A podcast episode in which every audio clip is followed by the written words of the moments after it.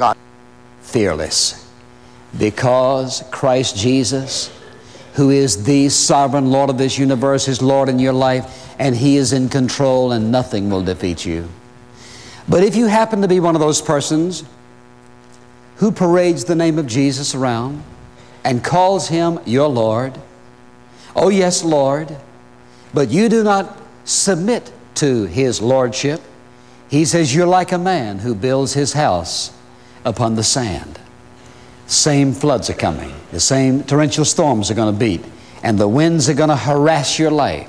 Storms, the winds, the torrents of life. And he says, when it happens, because you simply talked about it, but you didn't practice it, he said the consequences are going to be ultimate failure and disappointment. Why do you think Jesus desires to be Lord? Because He wants to dictate over your life and tell you what to do? That's not the reason. Do you know why He came as Lord? He came as Lord because He loves you. He wants to be Lord because He knows that submitting to His Lordship, listen, is always, not sometimes, but always, always, always, always, always for our best when we submit to His Lordship. Always for our good. So He came not only to be my Savior, He came to live within us as our Savior, our Lord. We have the divine guider on the inside, the divine provider on the inside. We have omnipotence living inside of us, God Himself living inside of us. He came to be the Lord of our life. In that big house of yours, have you opened all the doors to all the rooms so that Jesus has access and full authority in every area of your life? Or, my friend, is there one room that you've locked? My dear friend, do you realize that a room like that in your house could ultimately destroy the whole house? So let me ask it again. Is there any room in your life to which you're still holding the key? If it is, you need to lay it down today. Tell the Lord Jesus Christ, you've unlocked the last room, and there's the key, and He can have it, and you don't ever want it again because you want no area of your life in which He is not to rule and to reign as a sovereign Lord.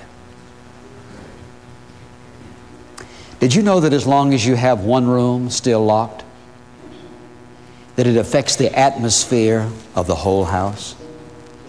As long as you have one room locked up so that the Lord is not welcome there, that all that God wants to bring upon that house in blessing is it will always be limited until the last room is unlocked. Do you realize that all you want that house to become that is you, will always be limited until you unlock the last room. You see, it's the same Jesus who wants access to that room, my friend, who already knows what's in there. My plea to you, my friend, is get the key out. Unlock it by faith. Lay it down and walk away and let Jesus have access as the Lord to every area of your life.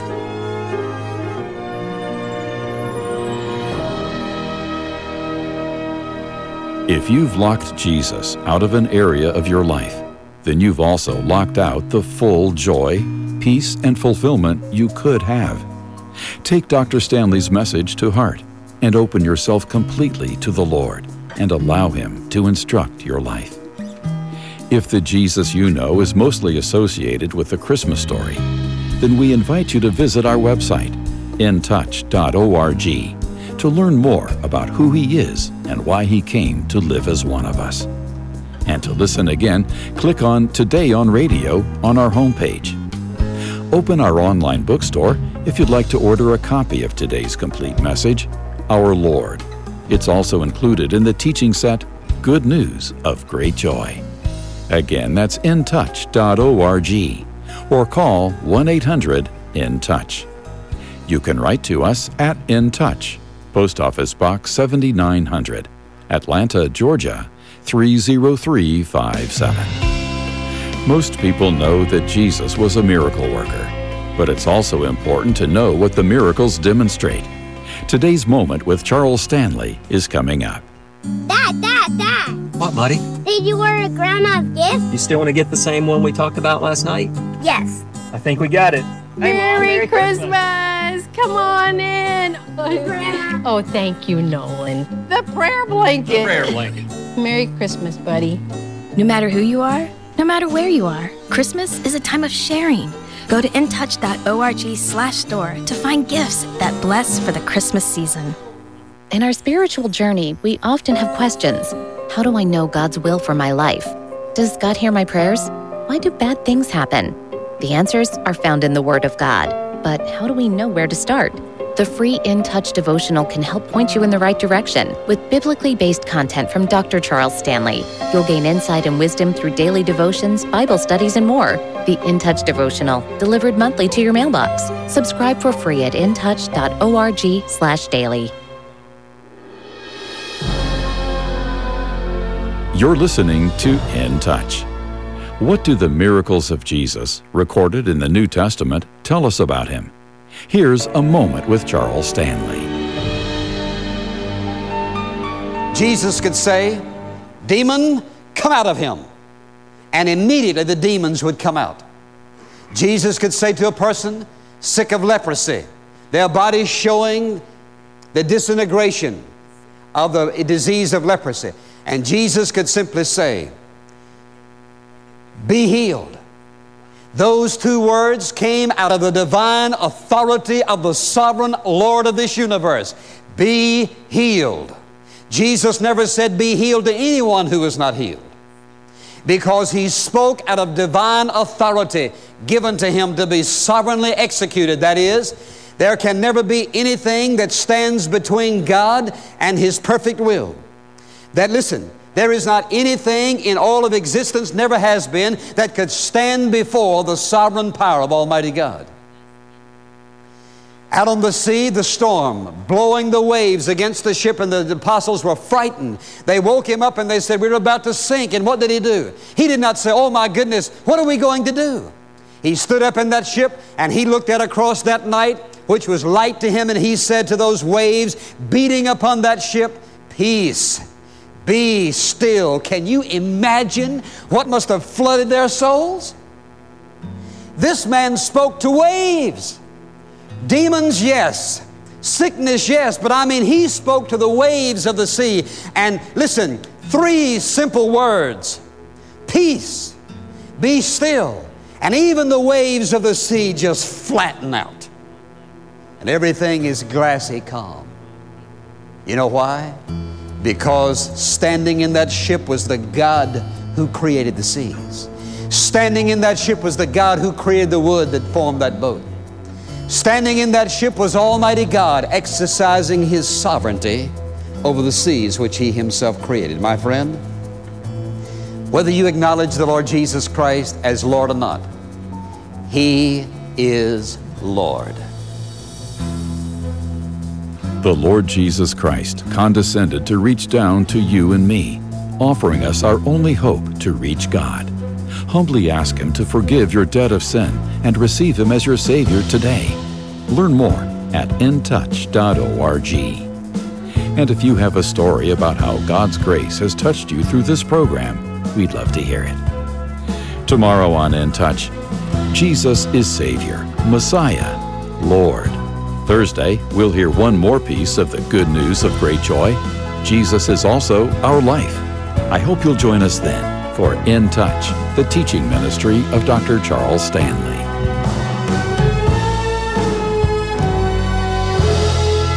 This program is a presentation of In Touch Ministries, Atlanta, Georgia, and remains on this station through the grace of God and your faithful prayers and gifts.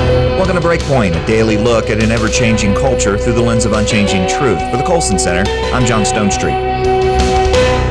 Last week, the presidents of Harvard University, the University of Pennsylvania, and MIT all refused to condemn calls for Jewish genocide as being bullying or harassment. While horrible anti Semitic speech and behavior have long been defended on their campuses, this debacle occurred before the U.S. Congress. The presidents attempted to appeal to free speech rights, differentiating between speech and conduct via statements that were obviously crafted by their lawyers. Their comments shocked and outraged many. Penn's president, after initially attempting to walk back her comments, resigned. Harvard's president quickly apologized, while the MIT board of directors issued a statement in support of their president. A survey conducted last year by the College Fix found that 33 out of 65 academic departments across the nation lacked a single Republican professor. Given this virtual monopoly, progressive academics should be confident enough to allow dissenting voices on their campuses every now and then. However, we've seen now years of conservative speakers being canceled and shouted down. It's now clear that many progressives only really wish to hear their own voices. And some professors have even resorted to denouncing free speech as a kind of threat to their campus dominance. Recently, a pair of faculty members from Arizona State University wrote an essay in the Chronicle of Higher Education. It was entitled, and I'm not making this up, quote, Dear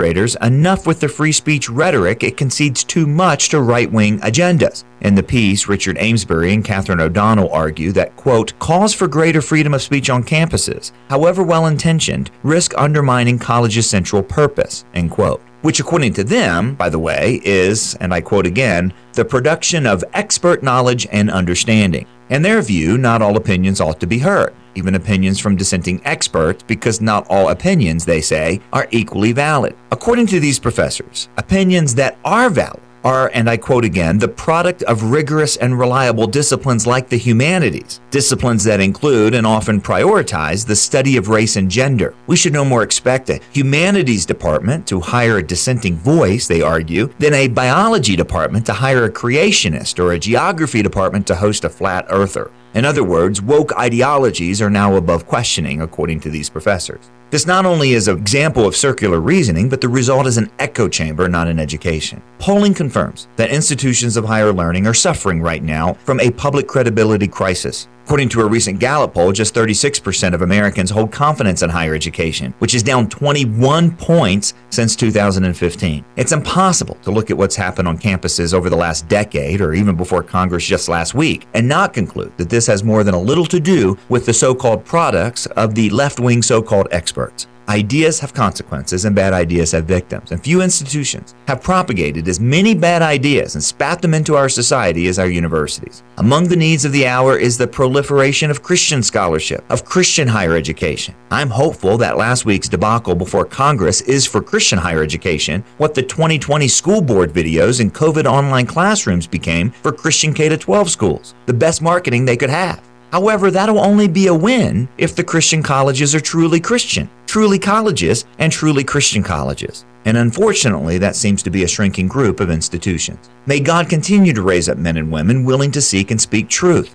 no matter how many so called experts are telling them to shut up. For the Colson Center, I'm John Stonestreet with Breakpoint. Today's Breakpoint was co authored by Shane Morris. For more resources to live like a Christian in this cultural moment, go to breakpoint.org.